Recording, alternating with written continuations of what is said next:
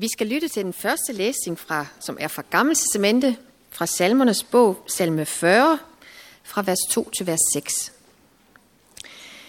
Jeg satte alt mit håb til Herren, og han bøjede sig ned til mig og hørte mit råb om hjælp. Han trak mig op af undergangens grav, op af slam og dynd. Han satte min fod på klippen, så jeg stod fast. Han lagde mig en ny sang i munden, en lovsang til vor Gud. Mange skal se det og frygte, og de skal stole på Herren. Lykkelig den mand, der tager sin tilflugt til Herren, og ikke vender sig til dæmoner og til dem, der søger løgne guder. Store ting har du gjort. Herre, min Gud, dine underfulde handlinger og planer er til gavn for os. Ingen står mål med dig. Jeg vil fortælle og berette om dem, men de er for mange. De kan ikke opregnes. Og inden vi, vi skal lytte til Markus Evangeliet kapitel 2, jeg beder lige Martin om at trykke på øh, og lukke dørene, trykke på kontakten dernede bagved. Um, vi skal lytte til Jesus øh, i Markus Evangeliet kapitel 2, hvor der står, da Jesus gik videre, så han Levi, Alfæus' søn, sidde ved tolvboden, og han sagde til ham, følg mig. Og han rejste sig og fulgte ham. Senere sad Jesus til bords i hans hus, og mange toller og søndere sad til bords sammen med ham og hans disciple, for der var mange, som fulgte ham. Da de skriftkloge blandt farisæerne så, at han spiste sammen med tollere og syndere, spurgte de hans disciple, hvorfor spiser han sammen med toller og syndere? Men da Jesus hørte det, sagde han til dem, de raske har ikke brug for læge, det har de syge. Jeg er ikke kommet for at kalde retfærdige, men syndere. Johannes' disciple og farisæerne holdt faste. Der kom der nogen til ham og spurgte, hvorfor faster Johannes' disciple og farisæernes disciple, men dine disciple faster ikke. Jesus svarede dem, kan brudesvendene faste, mens brudgommen er sammen med dem. Så længe de har brudgommen hos sig, kan de ikke faste. Men der kommer dage, da brudgommen er taget fra dem, og den dag skal de faste. Ingen sætter en lap af ukrømpet stof på en gammel kappe, for så river den, den, så river den nye lap det gamle i stykker, og hullet bliver værre, og ingen fylder ung vin på gamle lædersække, for så springer vinen sækkene, og både vin og sække ødelægges. Nej, ung vin på nye sække. Jesus, vi beder om, at du nu ved din ånd vil gøre det her ord levende for os, sådan at vi bliver glade for at være mennesker og glade for at være kristne mennesker. Amen. Jeg var så lige ved at være der, hvor jeg tænkte, at det, det kunne, det, jeg kan ikke rigtig hamle op med, hvad det er, Rasmus han skal sige ude i børnekirken. Det var altså ret spændende. Jeg ved ikke, om det var sådan et eller andet med nye motorer på gamle biler eller sådan noget øh, og hvordan det hænger sammen. Og det er jo også lidt kryptisk, det som, øh, som Jesus han siger her, men det har noget at gøre med, at han kommer med noget med godt nyt, med de gode nyheder. Han kommer med evangeliet, som jo, altså han har ikke opfundet det, vi kan allerede finde det i det gamle testamente, men nu kommer det for alvor og bryder ind i verden. I Israels folk for 2000 år siden. Og det passer ikke sammen med os. Der skal ske noget med os. Og det er også en god nyhed, fordi det er også noget, han gør. Han gør os til nye mennesker. Han gør os til nye skabninger. Den nye Guds søn, verdens frelser, kommer og møder os. Gamle sække, jeg skal sige det på den måde, og så gør han os til nye, så vi passer sammen med ham. Nå, vi møder ham i dag på vandring med sine disciple ved Genesrets sø. Og han møder tolleren Levi, og så kalder han ham ind i sin discipleflok. Og det er egentlig skønt at læse, at der står, at øh, der var mange, der fulgte ham. Bare lige sådan en sidebemærkning, men øh, det er dejligt at læse. Der var mange, der fulgte ham. Det er der også her i dag jo. Dejligt. Men hvordan følger vi efter Jesus i de her krævende coronadage? Det er sådan set spørgsmålet. Jeg kan huske lige, da det brød ud, der var der i hvert fald nogen af os, øh, der havde en forholdsvis øh, stejl læringskurve og kreativitet i, for, i vores arbejde. Det tænker jeg også, mange af jer har været ude for. Lige pludselig var, skulle vi forholde os til ting, vi ikke havde, vi ikke havde prøvet før. Og vi kastede os ind i det og øh, overlevede i hvert fald frem til sommerferien. Så det er ligesom om, kan I mærke det efter sommerferien? Den der anden bølge der, den, ah, den tynger lidt ned. Den tynger lidt ned, ikke også? Jeg tror, der er en lille smule træthed og afmatning og mismod. Præster, jeg taler med rundt omkring, de siger også, at, øh, at øh, der kommer færre og færre kirke. Altså, jeg, da, vi, da vi gik fra to til en gudstjeneste, der, der begyndte vi jo at dække op ude for jen. Men det kan faktisk ikke rigtig betale sig. Så tillykke med, at du trods alt er en af dem, der har trodset det. Og, øhm, ikke fordi du skal, du skal gå til, til kanten og sådan noget. Vi prøver, og der er masser af sprit og afstand og det der.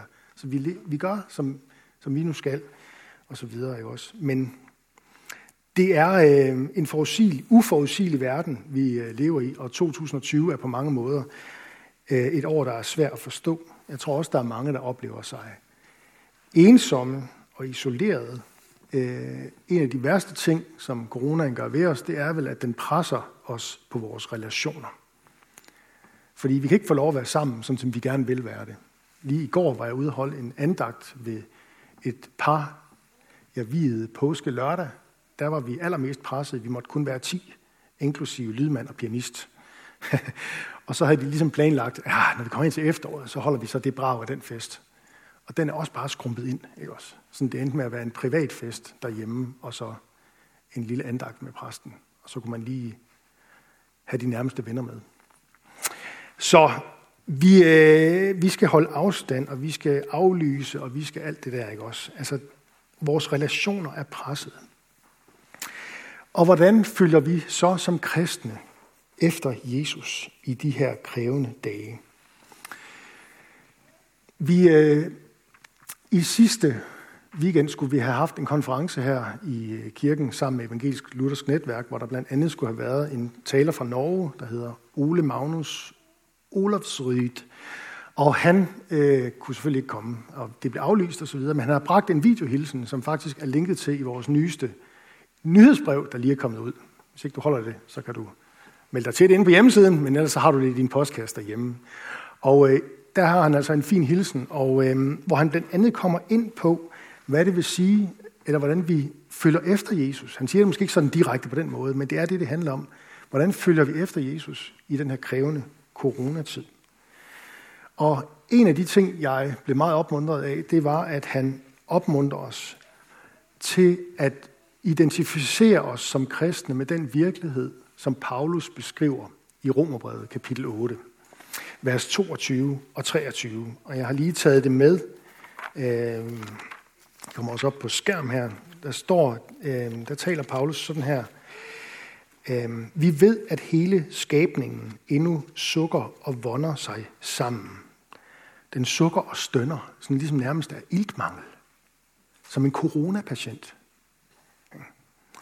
Og ikke alene det, også vi, der har ånden som første grøde, sukker selv i forventning om barnekår, vort læmes forløsning. Det er sådan en mærkelig spænding, vi lever i. Fordi få vers forinden over i Rombrevet kapitel 8, vers 16, der har Paulus talt om, at, at, at Guds ånd selv vidner sammen med vores ånd, om at vi er Guds børn. Og samtidig så lever vi altså i en verden, der er gået i stykker, som sukker og stønner. Og ved I hvad? Det gør vi kristne også, fordi vi er en del af den verden stadigvæk. Og det skal vi identificere os med, det støn og det suk, som hele skabningen lider under. Vi er Guds børn allerede, og samtidig så kan han sige, at vi sukker i forventning om barnekår. Altså, der er noget, Gud har gjort os til sine børn, men der er også noget, han ikke har færdiggjort endnu. Fordi vi venter stadigvæk i længsel på, at Jesus kommer og træder synligt frem i verden og gør alting nyt. Det har han ikke gjort endnu. Han har ikke været her endnu for at holde dom og nyskabe himlen og jorden. Og det er det, vi lever i forventning om. Vi lever i den spænding. Der er noget, der allerede er et faktum. Ved dåb og tro, der skal du vide, at du er Guds barn. Og samtidig, så skal du, når, hvis du vil følge efter Jesus i svære tider, identificere dig med det suk, og den stønnen og den lidelse, som hele skaberværket lider under. For den er du stadigvæk en del af. Den gamle skabning, som trænger til at blive fornyet. I en tid, hvor vi ved, at der ikke er noget, der kan skille os fra Guds kærlighed. Så taler Paulus nemlig om det senere i, i, i Romerbrevet, at intet kan skille os fra Guds kærlighed. Der oplever vi jo rent faktisk, helt ærligt, at vi alligevel også sukker og stønner. Vi savner noget. Og Jesus han kommer også til os i dag, midt i coronatiden, og siger, følg mig. Og vi følger efter Jesus ved at vedgå os det savn. At vi savner hinanden. Vi savner det, de helliges fællesskab, som vi siger i trosbekendelsen. Vi savner fejringen og lovsangens brus og festen. Vi har brug for hinanden. For Jesus, den korsfæstede opstande, han er jo til stede midt i blandt os, når vi samles i hans navn. Vi samles ikke søndag efter søndag for at faste, men for at feste. Vi skal holde fast i det, og vi skal holde fast i hinanden.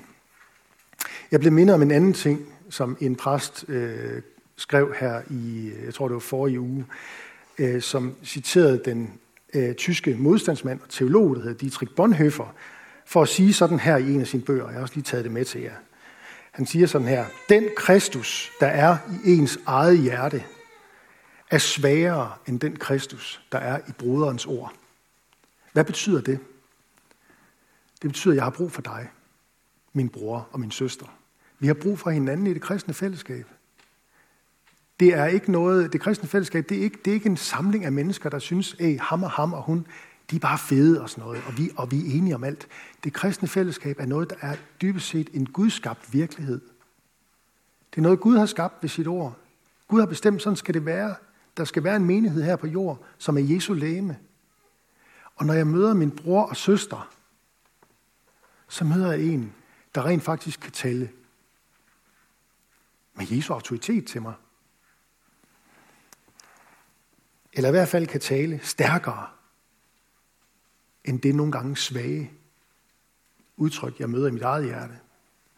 Den Kristus, der er i ens eget hjerte, er svagere end den Kristus, der er i broderens ord. Det er jo en måde at hæve vores brødre og søstre op og tænke stort om hinanden. Det er også en måde at følge efter Jesus midt i en coronatid. Ved at møde ham i Guds ord og ved nadveren og ved lovprisning og fejringen af den opstandende. Og så i mødet med din bror og søster. Og der er vi jo altså presset på vores relationer. Men det er ikke helt forbudt.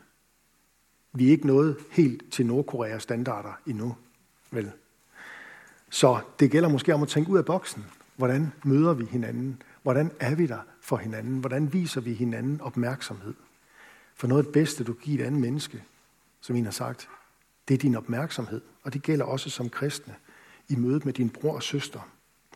Du møder jo Jesus i skikkelse af dem, han som i Matteus evangeliet øh, kapitel 25 kalder for mine mindste brødre. Og så identificerer han, hvem er det? Hvem er de mine mindste brødre, i hvem du i skikkelse af dem møder Jesus? Ja, det er den fremmede, den ensomme, den syge, den fængslede.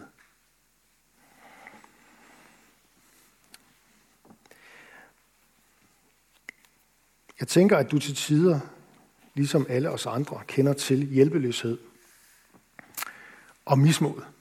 Og så skal du vide, når du vil følge efter Jesus, at du er ikke den eneste. Og du skal vide, at det kan hende, at Jesus vil tage skikkelse i dig, så at din bror eller søster møder ham, som din kollega eller din nabo, din næste kort sagt, møder ham, når han møder dig, selv når du træder frem med en skrøbelig tro. Det, som for dig kan virke skrøbeligt, det kan måske for din bror eller søster være et stærkt ord fra Jesus. Og måske vil Jesus til skikkelse i din næste, når du møder ham. uanset hvordan, så vil han give sig til kende, hvordan han vil give sig til kende, så følg Jesus med frimodighed, også i krævende tider. Lyt til det ord, han sagde dengang, og som han også siger i dag. Følg mig.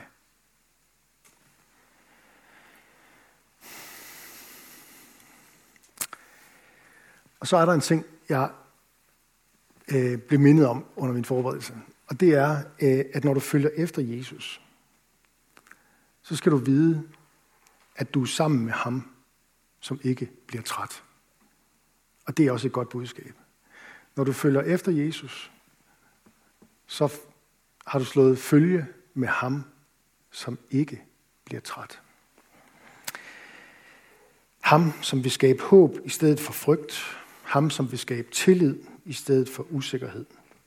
Midt i en verden, der er gået i stykker, og hvor vi mærker sårbarhed og usikkerhed, og hvor vi får at vide afstand, afstand, aflys, aflys, afsprit, afsprit, så er der en, der er den samme fra evighed og til evighed. Og det er, som der står i Hebræerbrevet, Jesus Kristus. Han er den samme i går og i dag og til evig tid. Han er Guds søn og verdens frelser. Han var der fra begyndelsen af. Da alt blev til og blev skabt, der var han til stede som Guds skaberord. Der skal være lys. Der skal være liv. Følg mig. Det er i virkeligheden et skaberord. Det gælder om at overgive sig til ham, som ikke bliver træt.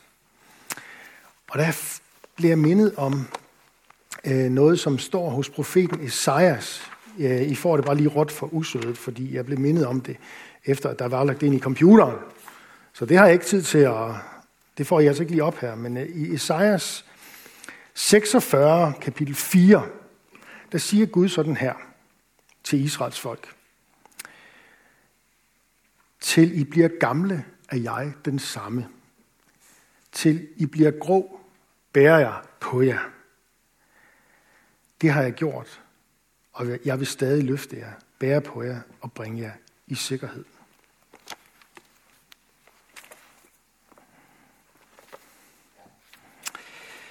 Gud, han er den samme. Gud, han bærer på os. Gud bliver ikke træt. Det kan godt være, at afguder bliver trætte. Faktisk er det jo sådan med afguder, at de skal bæres på. Men Gud, han bærer på os.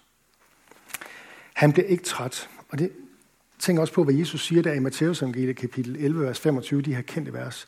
Kom til mig, alle I, som er trætte. Og tyngede store byrder, og jeg vil give hvile. At følge efter Jesus, det er at slå følge med ham, der ikke bliver træt. Ham, der rent faktisk er i stand til at bære dig. Nogle gange der er det at følge Jesus lige med at blive båret af ham. Altså simpelthen at erfaringen af, at når jeg må give op, så bærer han mig alligevel. altså erfaringen af, at evangeliet nogle gange kan komme til udtryk ved de to ord, eller den erkendelse, giv op.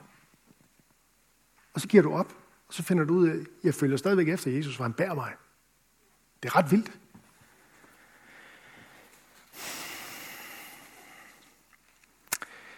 Og så den læsning, vi havde fra Gamle Testamentet, salme 40, øh, som hører til øh, i dag, hvor, hvor, øh, hvor David siger, at jeg satte alt mit håb til Herren. At følge Jesus, det er at sætte sit håb. Ikke bare noget af sit håb, men alt sit håb til Herren. Fordi han vil give os håb. Han bøjer sig ned til os og hører vores råb om hjælp. Og ud af det råb, der fødes den tak og den lovsang, som vi er fælles om i den kristne menighed.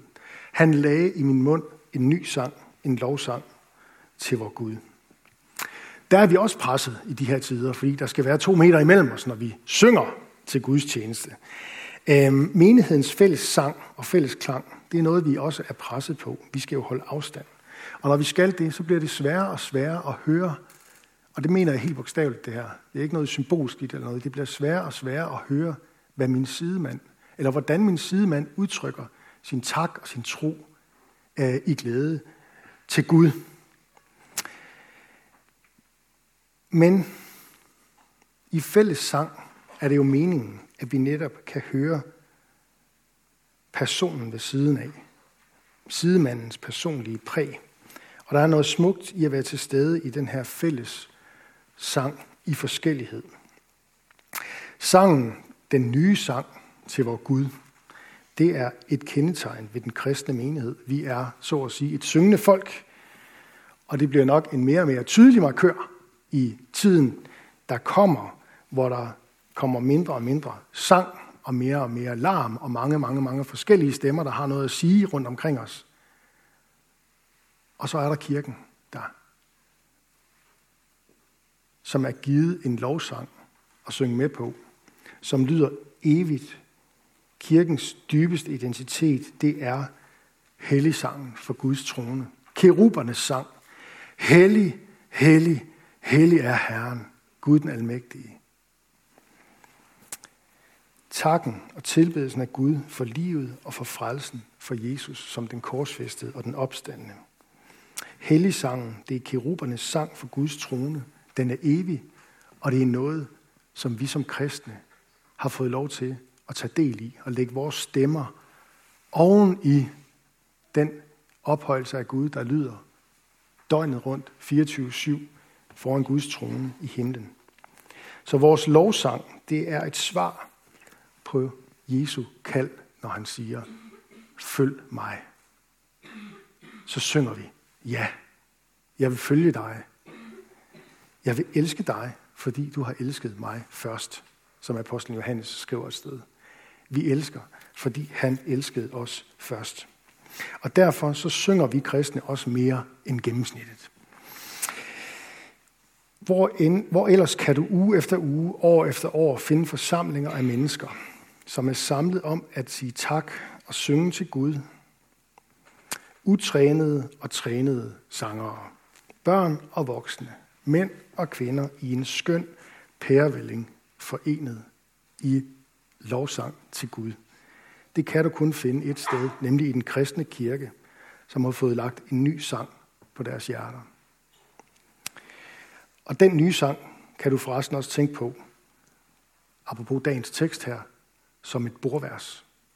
Han spiste sammen med tollere og syndere. Tænk sig, et bordvers, en tak til Gud der. Jesus opsøgte og spiste med tollere og syndere.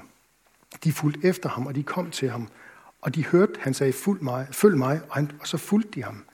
Fordi der var sådan en slags magnetisme over Jesus og hans ord. Hvem er dog han? Hvem er han? Ikke? Når coronaen den bruser omkring os, hvordan kan det så være, at nede for Jesu fødder, der er der stille, fordi hans ord skaber, hvad de, hvad de nævner. Følg mig ind i stormens øje, og så finder du nyt liv. Du finder ham, som kommer med et, et godt nyt budskab fra Gud, om Gud, og som gør dig ny. Som kobler dig sammen med ham. Lad os bede sammen. Jesus, tak fordi, at du også i dag kommer til os med dit ord og siger, følg mig. Og så giver du os, hvad vi ikke har fortjent, men du giver os af ren nåde og barmhjertighed, hvad du har fortjent for os ved at dø på korset. Du giver os din rige nåde. Du giver os håb om evigt liv, fordi graven er tom. Vi tager dig for den magnetisme, der er over dig, og korsets magnetisme, og magnetismen, der hviler over den tomme grav. Tak fordi, at du fortsat har magt til at drage mennesker til dig. Og vi beder om, at du i tiden, der kommer, vil drage os til dig. Og vi beder om, at du også vil drage os til hinanden, så at vi ikke ender i ensomhed eller overser hinanden. Vi tager dig for menigheden, vi får lov at være en del af, og fællesskabet her omkring gudstjenesten. Vi tager dig for menighedens børn, både de fødte og de ufødte. Beskærm du dem og lad dem få lov at vokse op i tro på dig. Vi takker dig for menighedens konfirmander, lad dem vokse i tro og tillid til dig. Vi Vi takker og beder dig for ægteskaberne, for de, som lever alene. Giv os din kraft over vores liv og samliv. Vi takker og beder for Skærmby og omegn, at du, Jesus, må blive kendt, troet, elsket og efterfulgt. Vi takker og beder for Niels Jørgen Fogh, menighedens vejleder. Velsign ham i hans tjeneste. Og så beder vi dig om, at du vil være nær hos alle, der er ramt af sorg, sygdom og lidelse. Og giv også os mod til at være til stede som dit læme. Og giv os visdom til at lindre smerten hos hinanden. Lad os være stille et øjeblik og bede for et menneske eller en situation, der har brug for Guds hjælp.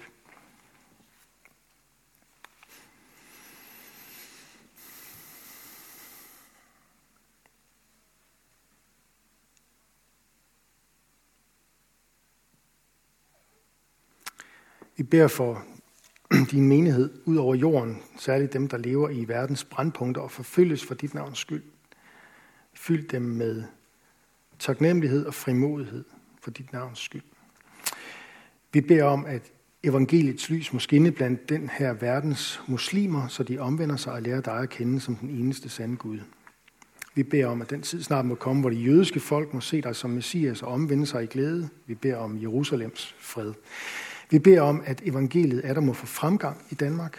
Vend vores hjerter og vort folks hjerte til dig. Vi bekender vores medansvar for kirkens og folkets forfald. Vi bekender vores mangel på tro, lydighed og kærlighed. Giv os mere af det, Jesus. Mere tro, lydighed og kærlighed. Vi beder for alle, der er blevet betroet magt og autoritet. Hjælp dem og os til at værne hinanden mod uret og vold. Og kom så snart.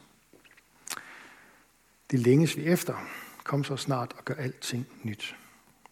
Amen.